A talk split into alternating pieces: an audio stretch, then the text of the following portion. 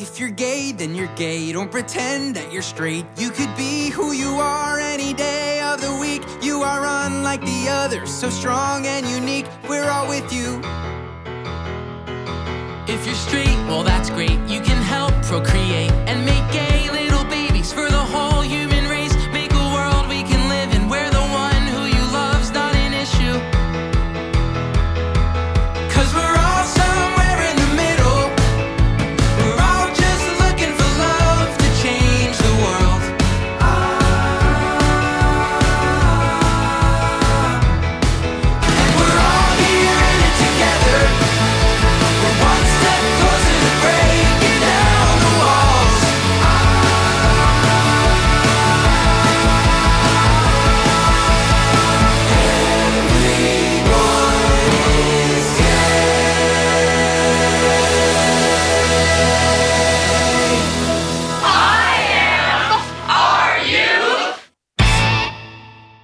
Thanks for tuning in, and welcome to the December 16th, 2019 edition of I Am Are You Radio Magazine, the world's longest running lesbian, gay, bisexual, transgender radio show, now including the queer and intersex communities in our mission statement and proudly promoting our allies.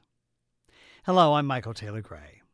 Tonight, Steve Pride sits down with portrait artist Don Bachardy in his Santa Monica, California home to talk about his work and his life with writer Christopher Isherwood.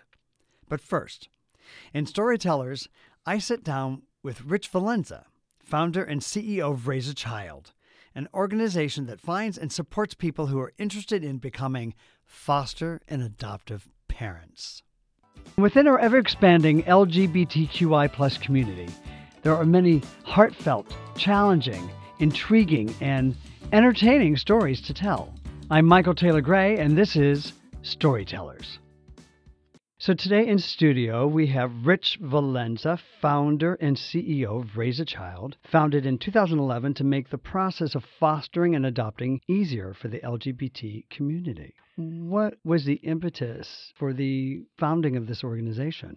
It really kind of happened based on my own experience. I got to an age where I decided, well, if I'm not in a relationship by this time, I'm going to go ahead and have a family anyhow. And for me, it always made sense to foster and adopt. Where in the LGBTQ plus spectrum in our community, where do you fall in line? So I'm a I'm a gay man. I have you know been out since uh, I was about 27. I might have been a little confused up until that time, but You uh, work things out. I worked things out. I found my way.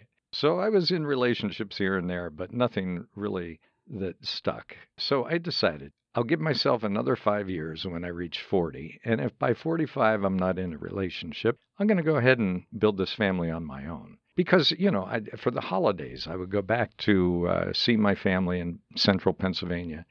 And, you know, when I was in my 30s, my oldest brother, he had his kids just about fully grown. And then my next brother was raising his kids. And then my sister, who's younger than I am, she had a, a child. It was like, hey, everybody's kind of passing me by. And I became the fun uncle from LA. But it would be a lonely flight back from central Pennsylvania to LA when all of my family had each other.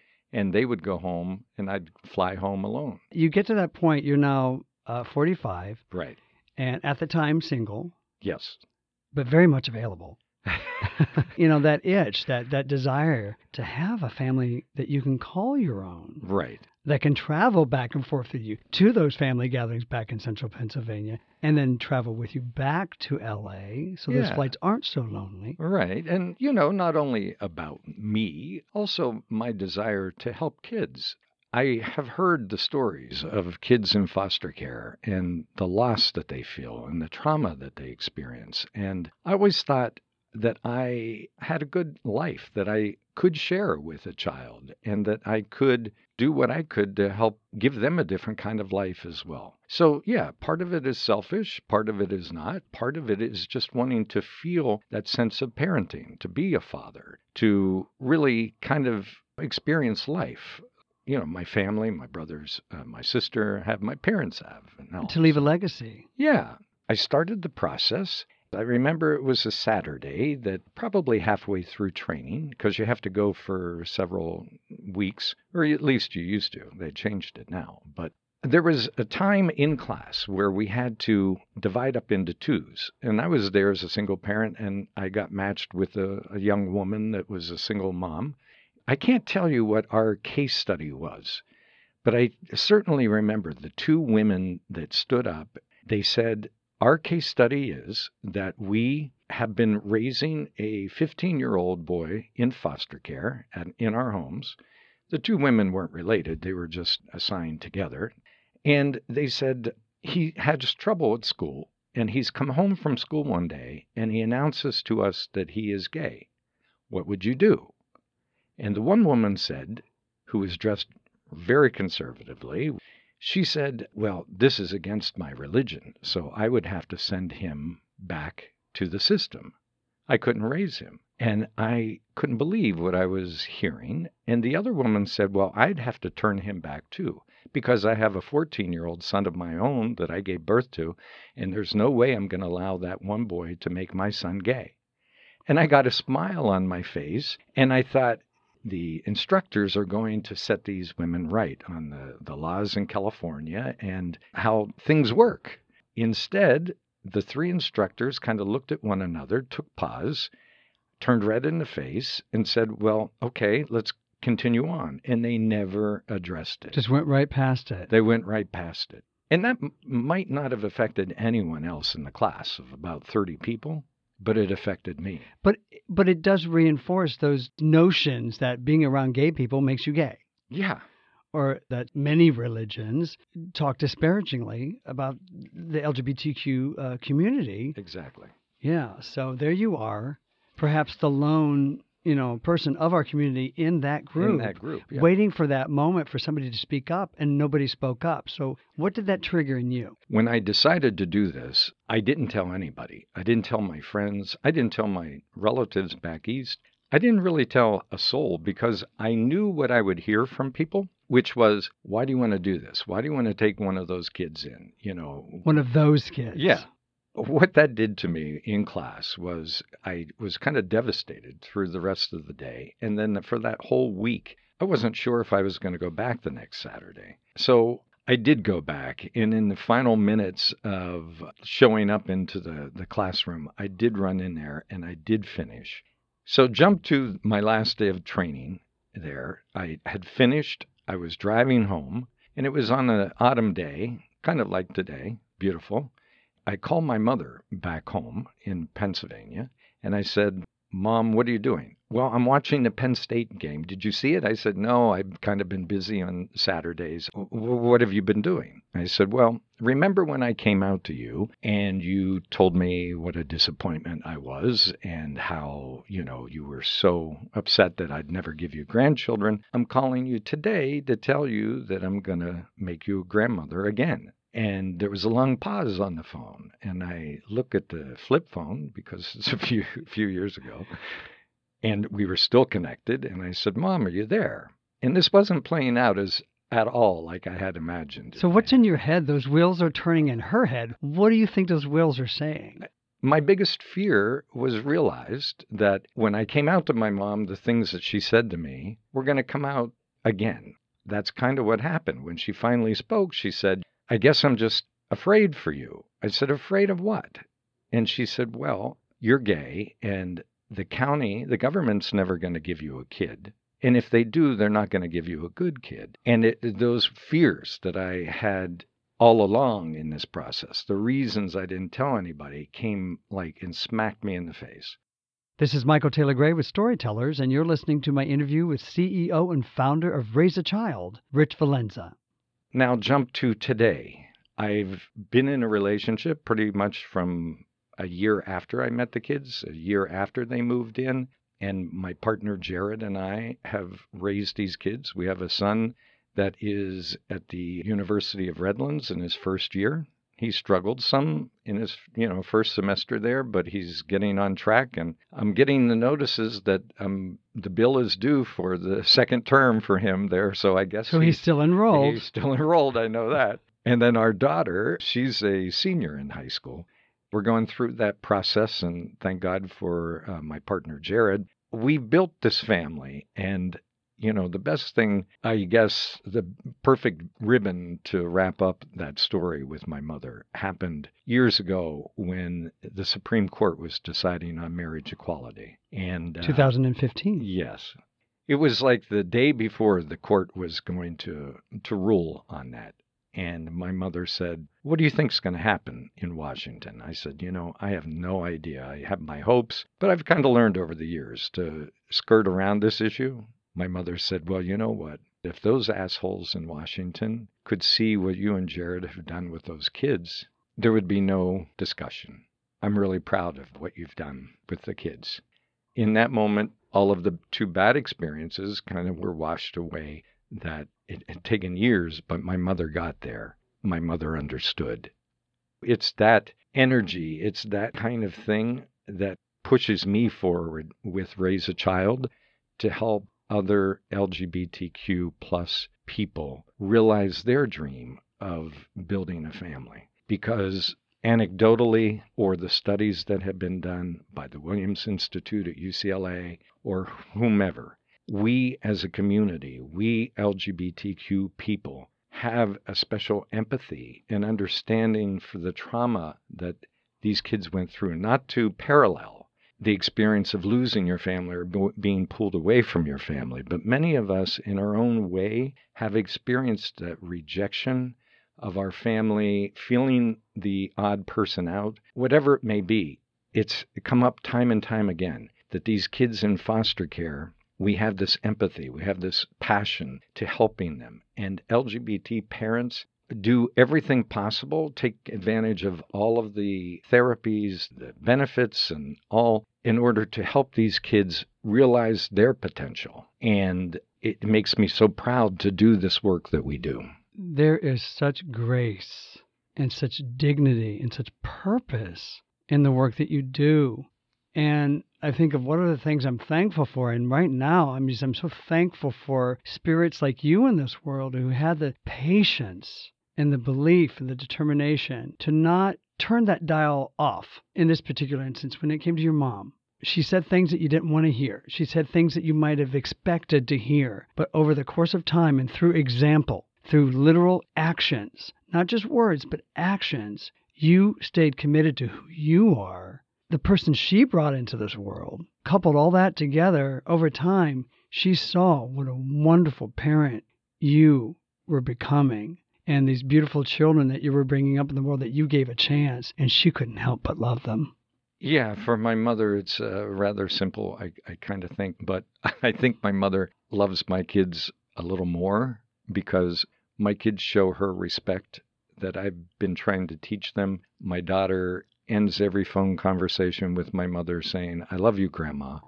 And for my mom, that's all it takes. Uh, it just melts her heart and keeps her coming back for more. What I love about your organization, besides everything right now, it's not just for the LGBT community, but that it's for all. Now, this successful uh, fostering and adoption assistant model that you created initially for our community is also working well for single straight women and men, for married heterosexual couples, and for communities of color. When did that start to emerge? So, it happened about the same time in 2015 after the Supreme Court ruled in favor of marriage equality.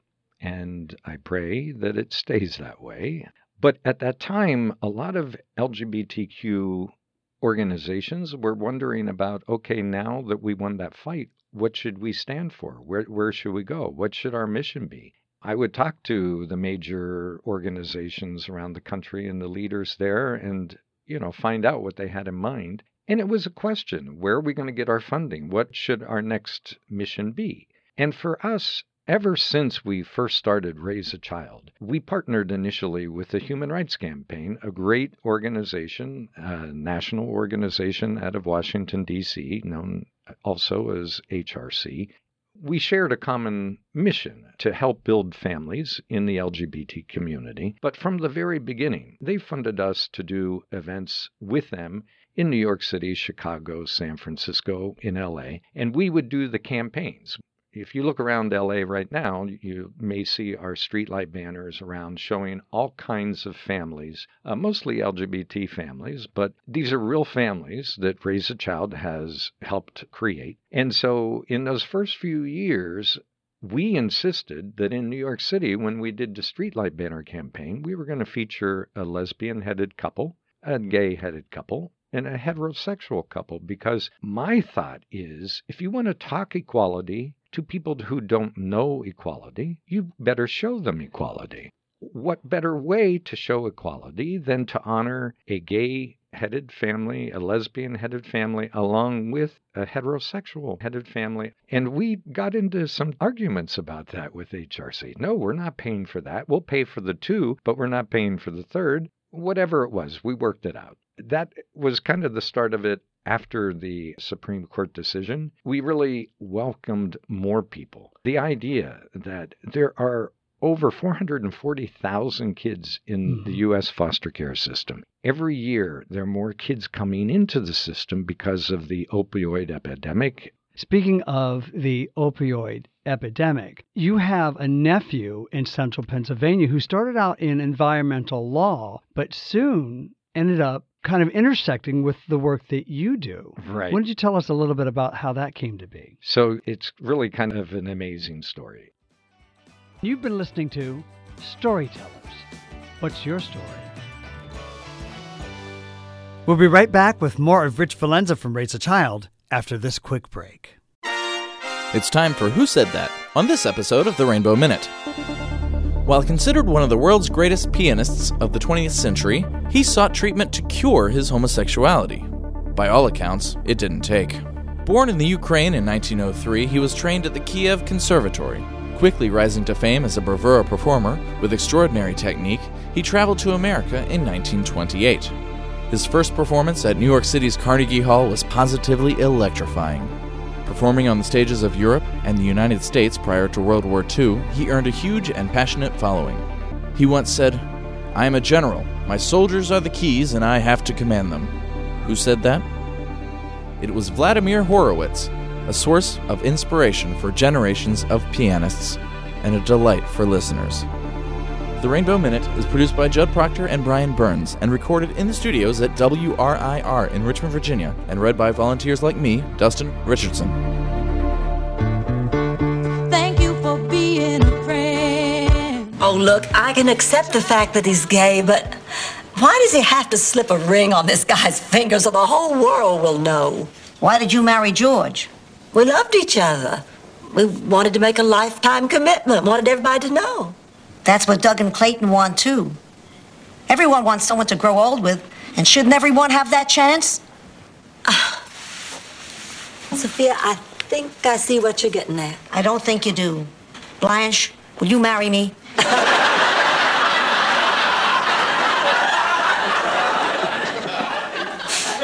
Thank you, Sophia. I need to go talk to them. Fine, but I'll need an answer. I'm not going to wait for you forever.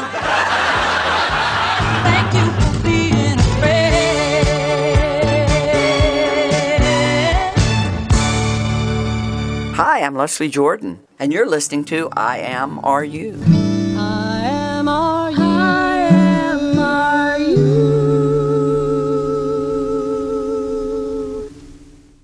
My mama told me when I was young, we are up on superstars.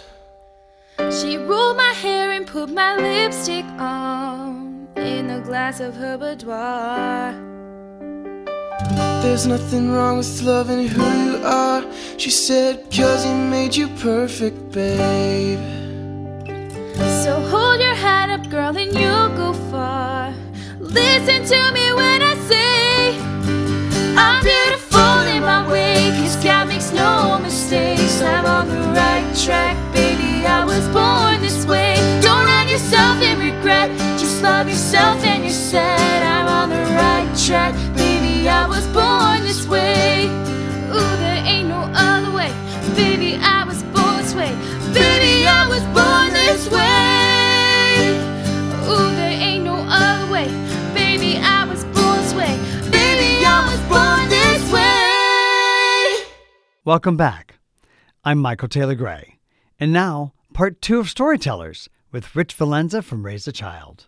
Within our ever expanding LGBTQI plus community, there are many heartfelt, challenging, intriguing, and entertaining stories to tell.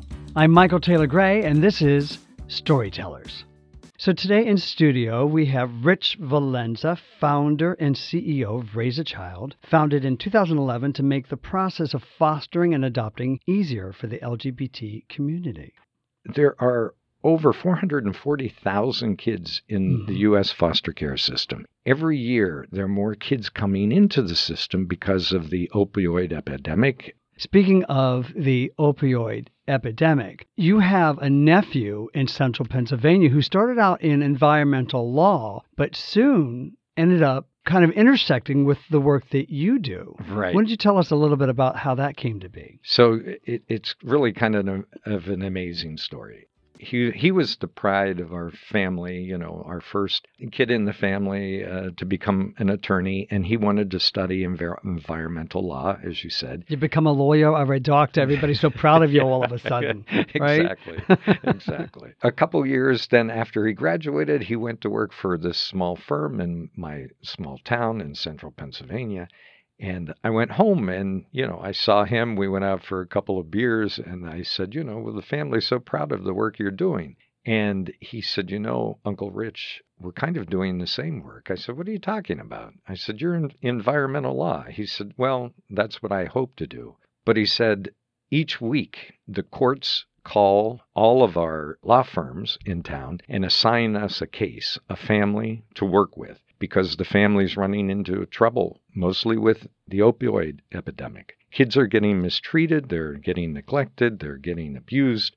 This is what's taking over my job. He said, I have so many cases now. And so you and I are kind of in the same business, trying to help out these families and these kids. Here you have your nephew who's dealing with environmental law, but it doesn't matter. There's such a need that are hitting all the law firms saying, look, we need your help with this. With this, yeah. And you know, not only in the Rust Belt where Right. where we're from, here in LA, we have more kids in the foster system in the county of Los Angeles than the entire state of New York. And it, these numbers are growing here. The work that we do at Raise a Child is not only to get out the word to welcome people into this process, to share with them what the benefits are of building a family and getting them to think about becoming foster and adoptive parents, but it's also to support them through this process. And if it wasn't for my friends, my uh, LGBT friends who had gone through this, you know, eight, ten years ahead of me, that when I had questions, and it's that gift that they gave to me and my family to help us stay on track, is the gift that Raise a Child tries to do for everybody that comes on board with us. Because we understand that, you know, the recruitment when I first started, I went to see a, a woman that started a, uh foster family agency. And I said, I have so much to learn from you. I said to her, when is it that after a family adopts, do you go back and ask if they want to adopt again or foster again? And she looked at me like, Are you out of your mind? She said, Once you give them a kid, that's it. They don't want to hear from us again. What we're finding, especially in the LGBT community, is that our families are coming back again because they have this down and they have the support through not only what we can provide them, but through a network of their own family and then other LGBT families, that they are strong families and they're taking kids in to foster or expanding. I can't tell you how many LGBT parents now have uh, their second kid, many third, fourth, and fifth. There's one family that just took in a sixth kid. And, you know, that's not me, but, but That's God amazing. Yes, God bless him. And let me tell you, I'm going to introduce you to my nephew and his husband. They live just outside of Charlotte, North Carolina. Ah. That's where I'm going for Thanksgiving. And within the course of a year, they got married and adopted two children. Now, they went into it initially thinking they were going to adopt one child. They got the call, and well, we have a brother and sister for you. Without hesitation, they said yes. Now, you've also partnered with the North American Council of, on Adoptable Children. Right. Can you tell us a little bit about that organization? So, that organization, along with HRC, Human Rights Campaign, they have a network of agencies that they work with, foster and adoption agencies. So, they're not, we don't have agencies in exactly all 50 states yet, but we have agencies in many of the states who are willing to work with LGBTQ people. There is a push lately with this administration in Washington that is all into religious liberties, allowing these agencies to receive federal funding from taxpayers like you and me, and yet allowing them to discriminate against LGBT people. But it's not only LGBT people, they can discriminate if you're Jewish and you're not you if know, you're not the right religion. If you're not the right religion, if you're not the right color, if you are a unmarried couple, and this happened to my niece and her husband now in Richmond, they went to a religious, uh, faith-based uh, foster agency and they wanted to adopt, and it's the church that they go to, and they said, "We're sorry, you come back when you're married."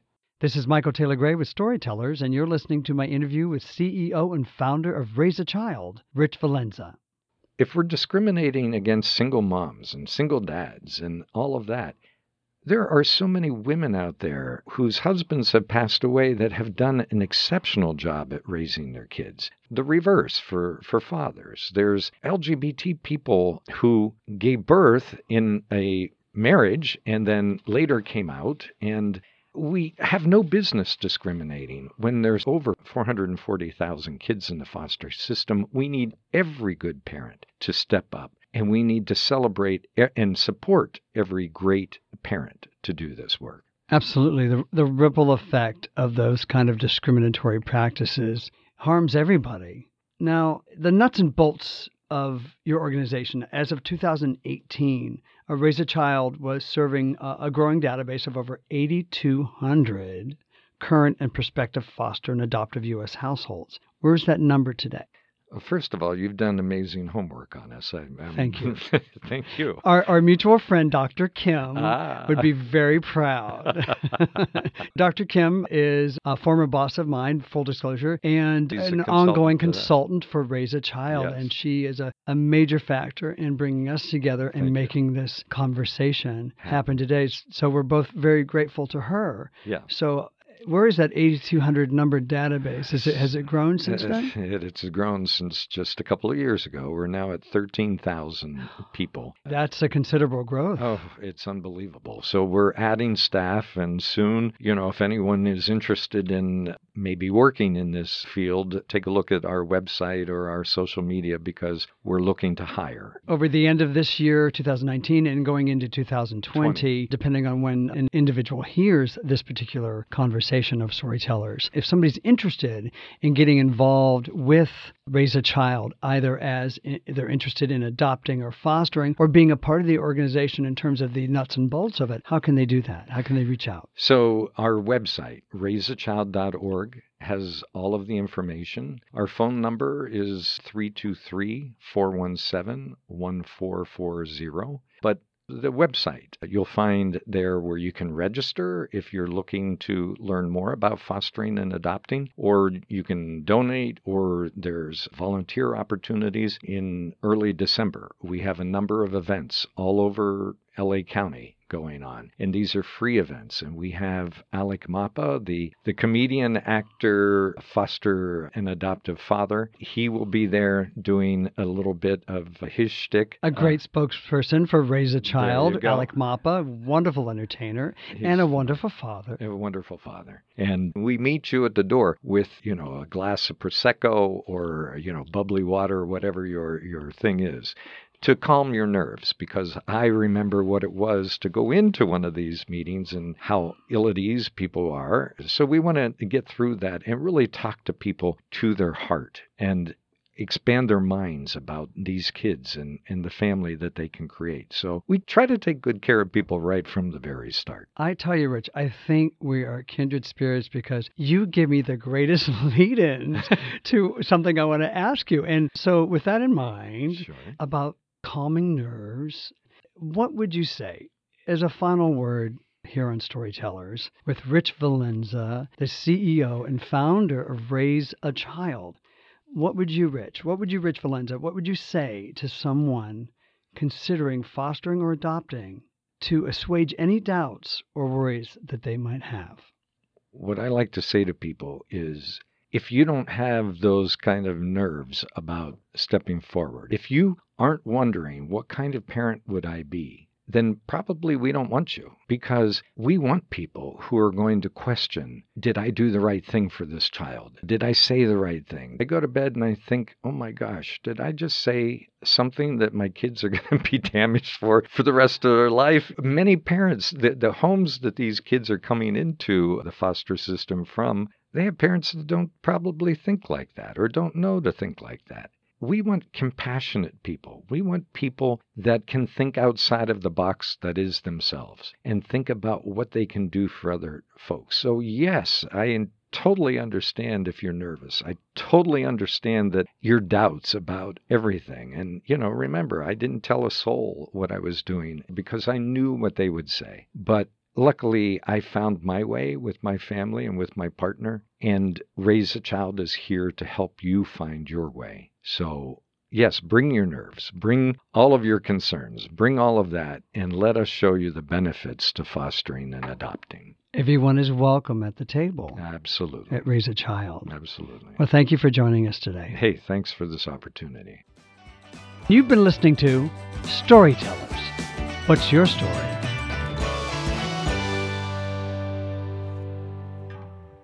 Don't go away. We'll be right back. The Hard Nut by Mark Morris, coming up now on the Rainbow Minute.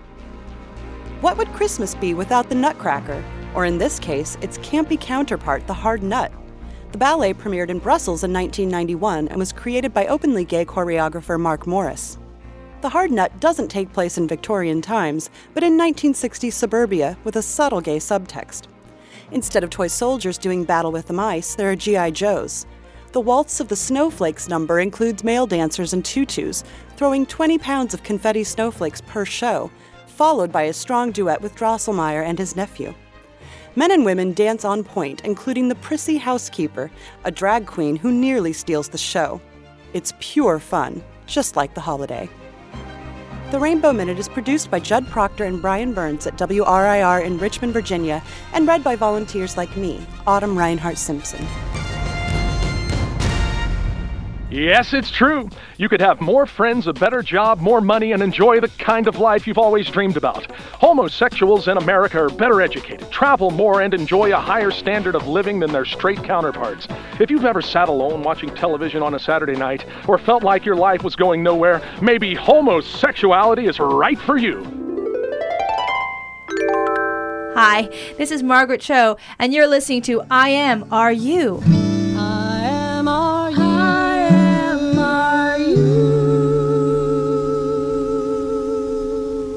My mama told me when I was young, we are all born superstars. She rode ahead and put a lipstick on in the glass of her boudoir. There's nothing wrong with loving who you are, she said, cause it made you perfect, babe. So hold your head up, boy, and you'll go far. Listen to me when I say, no matter gays, straight or bi, lesbian, transgender life, I'm on the right track, baby. I was born to survive. No matter black, white, or beige, Shola or Orient, made, I'm on the right track, baby. I born to be brave. Welcome back. I'm Michael Taylor Gray. Don Bachardy is a legend. Steve Pride sat down with him in the Santa Monica, California home that he shared with partner Christopher Isherwood for three decades. The film Cabaret was based on the adventures of Christopher Isherwood, as chronicled in his Berlin stories. So in the sequel, I suppose we'd learn our hero left Sally Bowles and Berlin for sunny Santa Monica, where he lived until his death in 1986 with portrait artist Don Bachardy. They were the toast of old Hollywood, with Isherwood toiling over his screenplays and Bachardy sketching everyone from Vivien Leigh to Bette Davis. Fasten your seatbelts. It's going to be a bumpy night. Well, uh, that was a milestone sitting for me because she was a big movie favorite of mine, and it was made possible by Roddy McDowall, who invited Chris and me to dinner one night with her. And he told us she was coming, so I brought a catalogue of my work. And after dinner, I showed her the catalogue, and uh, she started going through the various drawings. And something said to me, She's not impressed. I'm going to lose her. And then she came to a drawing of Maggie Leighton, Margaret Leighton, and she paused and said, Oh, you've drawn Maggie. And I knew then that I'd hooked her because uh, she was a very competitive person. And she and Margaret Leighton had appeared together in the first production of Night of the Iguana. And I think Davis had felt that Leighton had bettered her. And so she was very competitive in anything that uh, Leighton had done. She was determined to do better. Ginger Rogers. Well, she again was another important figure from my early movie going. Nothing's impossible, I have found. When my chin is on the ground, I pick myself up, dust myself off, start all over again. She seemed to me the epitome of a glamorous movie star. Lots of makeup, long blonde hair, a very movie star personality. Uh, yes, she was fascinating to me. But really, one of my toughest critics because rather than defend herself as a woman who wanted to appear at her best, she criticized my drawings as a fellow artist because uh, she really was quite a good draftsman and also a sculptor. Uh, she, she had quite a bit of talent. And she had a definite theory that her face had certain proportions that were immutable. And her length of measurement was a finger. And every time I did a drawing of her in which uh, she saw something that she thought was unflattering, she would go into this, what she called the calibrations of her face. So I suggested that we measure the drawing, and I had a little ruler in my equipment bag, and she and I agreed what would be the equivalent of one finger on the ruler, and we measured out the drawing of her I did, and you know it was exactly according to her calibrations, and that righted her. She didn't have a comeback. Uh, she was proven right, and so she couldn't go on criticizing the drawing. So she then signed and dated it, and, and I got away without any more criticism. And God is my witness, I'll never be hungry again. Oh, I was very thrilled to work with Vivien Leigh. She was a stunning looking woman and she was such a charming personality. But now there was a restless uh, creature, and she gave me fair warning. She said she defeated some of the best portrait artists of her time. And I know the difference uh, from all my experience when somebody is moving around because they don't want to, to be caught. They don't want me to look closely at them. But with Vivien Leigh, she was helpless. She couldn't be still. And after I'd done several drawings of her and felt that none of them really were successful, she then made a superhuman effort for her. And she sat for at least 15 minutes, and I did my only successful drawing of her. And it was such a strain for her that I could see beads of sweat break out on her forehead. But she was really trying, and that, that's what was so sympathetic about her. She wanted to help me. One of your more frequent subjects was Christopher Isherwood, who was your partner for many, many, many, many 33 years. Wow. We met when um, well, he was 48 and I was 18. And in fact, he was responsible for my becoming an artist. Was that difficult? You're very young and you're with someone who is very famous to emerge from that shadow. Well, that gave me extra impetus because he was uh, a distinguished writer, I felt that I had to have something that I might be distinguished for. And that just goaded me to work all the harder. In the 1950s, in one of your journals, you wrote, I am not taken seriously as an individual. Well, yes, you know, I think every young man longs to be taken seriously. And of course, with Chris, I met all kinds of uh, friends of his, many of them very distinguished. And yes, it made me feel that I wanted to have some kind of identification as an artist, too. And uh, as I say, that just made me work all the harder. Tell me about Christopher Isherwood. What was he like? Oh, he was the most charming man I ever met. What was uh, wonderful about him was his genuine curiosity about people. He wasn't faking it. When we met, he asked me all kinds of questions about myself. Until I met him, I'd never known anybody to take such an interest in me. And he was particularly interested in young people and young men in particular and he wanted to know what their lives were like, what it was like to be them, what they were interested in. And you can always tell when somebody asks you questions, whether they're just making conversation, uh, whether it's just idle curiosity, or whether it's the genuine article. And his was genuine. What was the gay side of Hollywood like in the 50s? Oh, there were clubs and bars, and of course they were very dangerous because they could be raided at any moment and often were. And um, a certain bar would emerge and be very popular, and people would flock to it.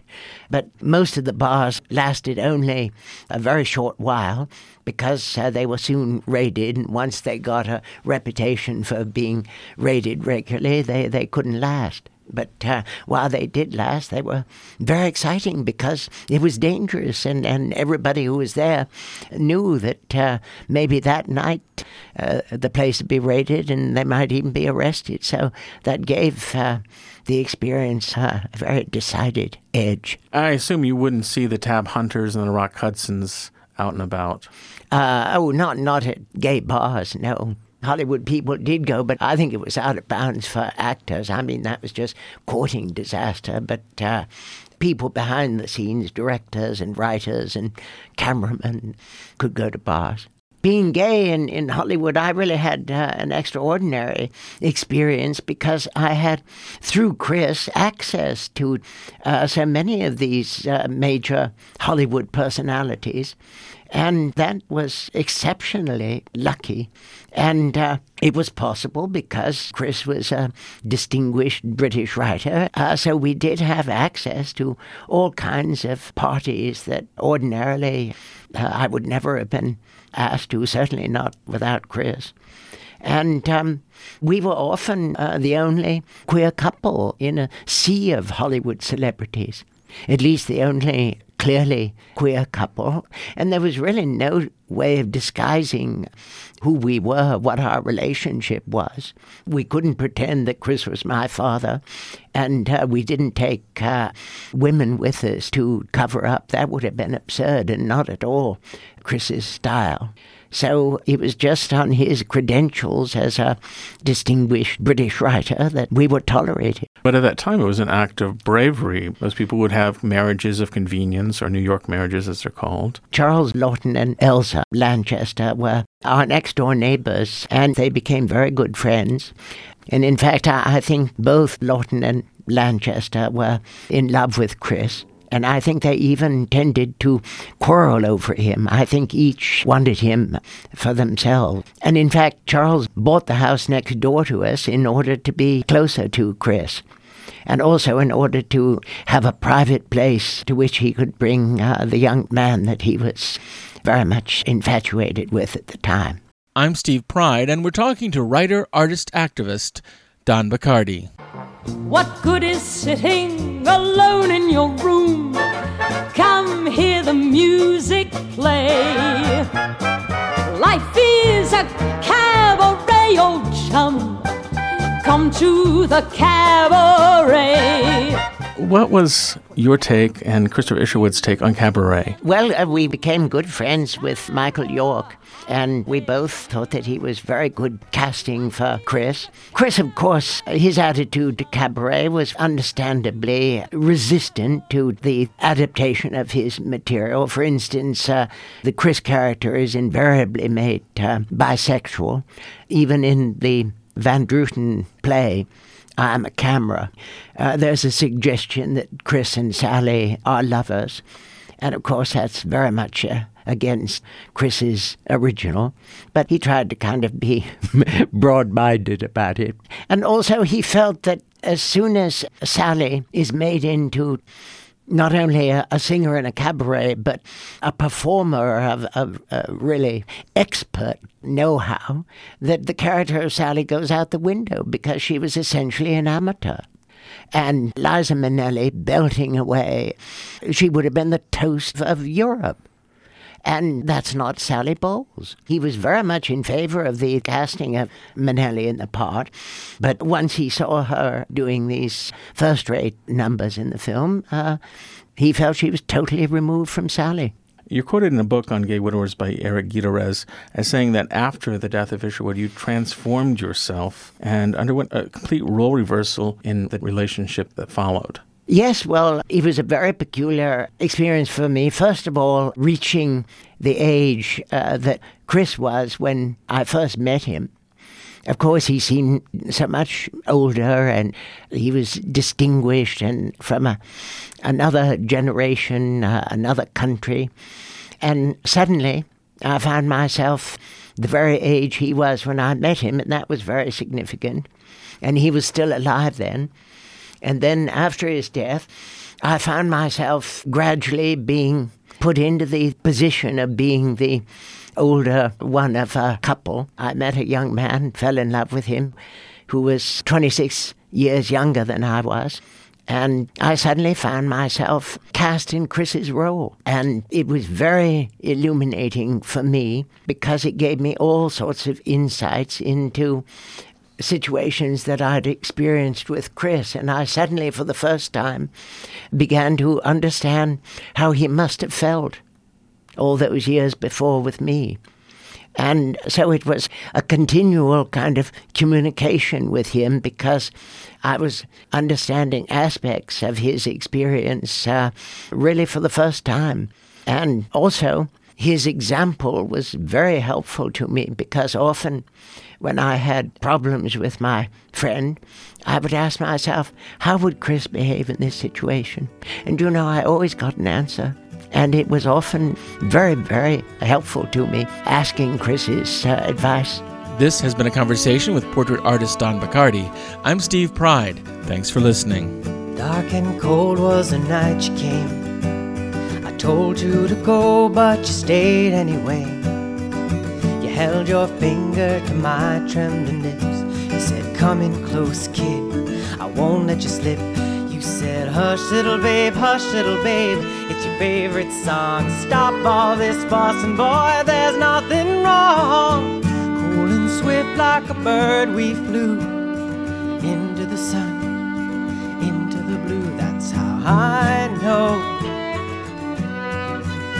can love. I can love. I can love and be loved.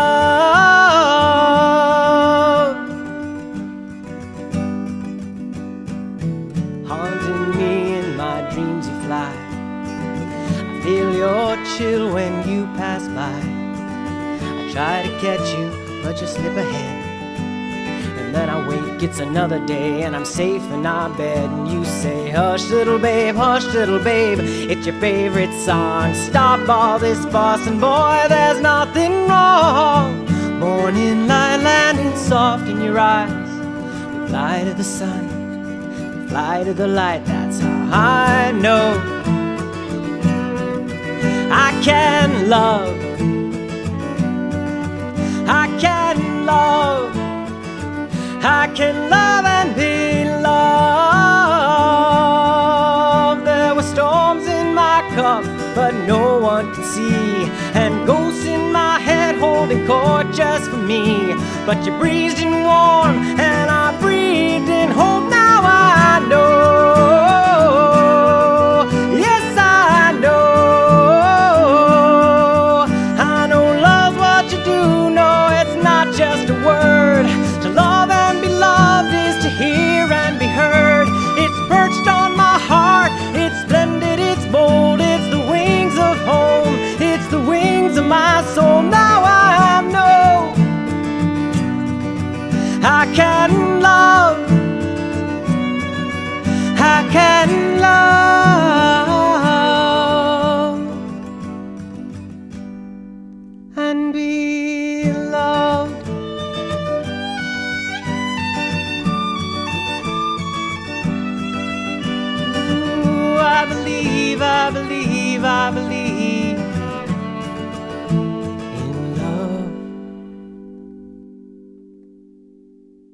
Well, we still have a couple of minutes, which is enough time for a last word.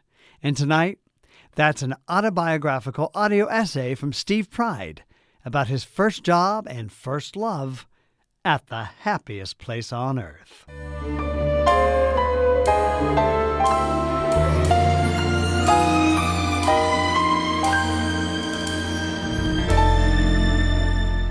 Once upon a time, a long time ago, I fell in love with Peter, Peter Pan. Full of myself and fresh out of high school, I was working in a major Orlando theme park, a place where the rodents wore pants. Me? I was Snow White's prince and somewhat charming. It was an easy job that involved starry eyed devotion to a pale, pasty skinned girl in a severe black wig, and being stalked daily by seven vertically challenged coworkers, each one wearing a heavy costume topped by a huge fiberglass head, each head with blank eyes and a frozen smile, a precursor to West Hollywood happy hours that lay waiting in my future. The previous Peter Pan had been an androgynous lesbian whose adherence to the Stanislavski method acting approach to the portrayal of cartoon and two dimensional characters had led to her odd conviction that with hope, faith, and just a little bit of pixie dust, she could fly. Perhaps she could, however, apparently not from a second story balcony at Pinocchio Village House. Luckily, the bodies of several small children broke her fall.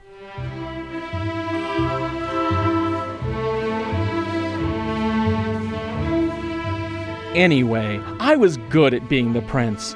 I had the uncanny ability to always keep the part in my hair aimed directly into any oncoming breeze, thus consistently achieving a windswept look over the less desirable state of muss.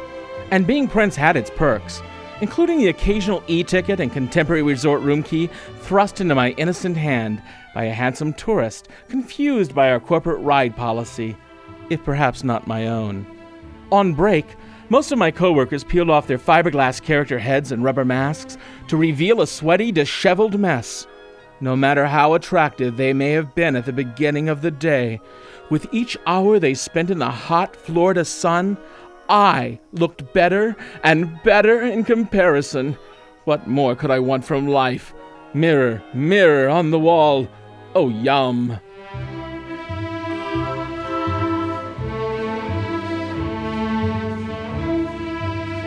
So when the new Peter Pan emerged from character wardrobe, I lay in wait outside.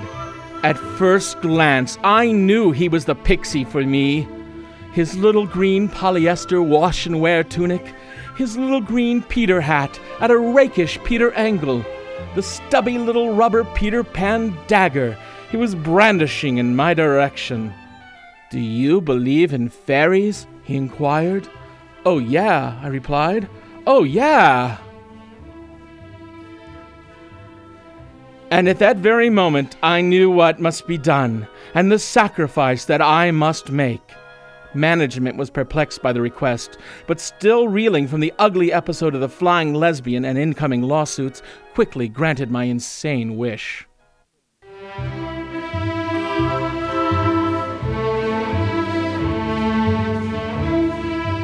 The narrow rubber mask pinched my delicate face in painful, yet still unpleasant ways. The hook frightened small children, and the older ones delighted in punching me in unfortunate places. But as Captain Hook, I was near my Peter, and more than anything else, I wanted Peter. We met in Fantasyland. He pulled out his stubby little weapon, and I pulled out my long, long, long sword. And we battled past teacups into Tomorrowland. We fought our way across Main Street, past Liberty Square, through Frontierland, and found ourselves deep into Adventureland. Exhausted, we collapsed on the roof of the Pirates of the Caribbean, behind a faux wall, bracing faux cannons, firing faux cannon shots. And in this private spot, he asked me again, Do you believe in fairies?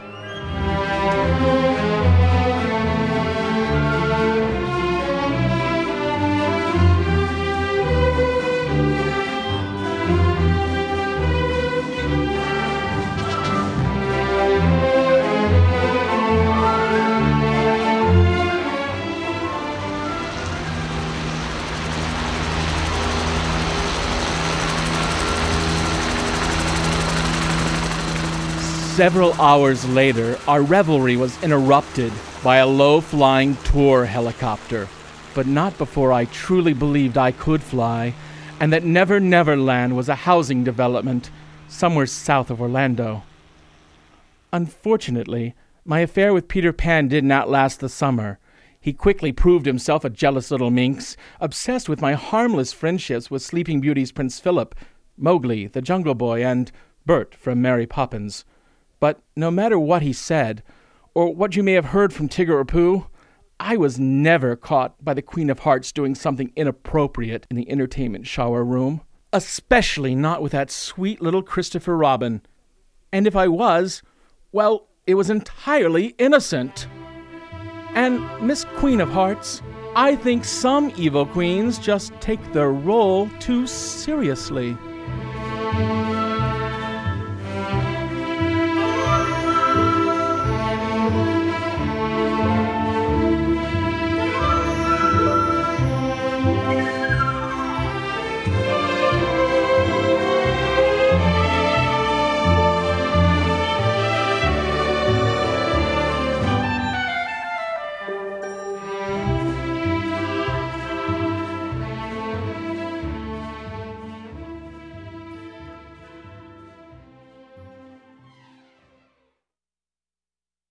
We know you have choices on your radio dial, and we appreciate you spending time with us. Thank you.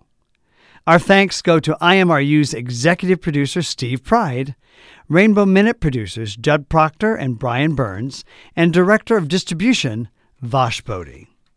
Find us online at imruradio.org and follow us on Facebook at IMRU Radio. If you are a web designer, social media expert, or just interested in LGBTQI community affairs and would like to volunteer with IMRU, email us at volunteer at imruradio.org. A little reminder you can always hear our weekly show posted to kpfk.org. You can also listen to our podcast, where we'll start presenting longer interviews and content too bodacious to broadcast. And if you want to see us, be sure to check out our promos on IMRU Radio Podcasts on YouTube. Good night.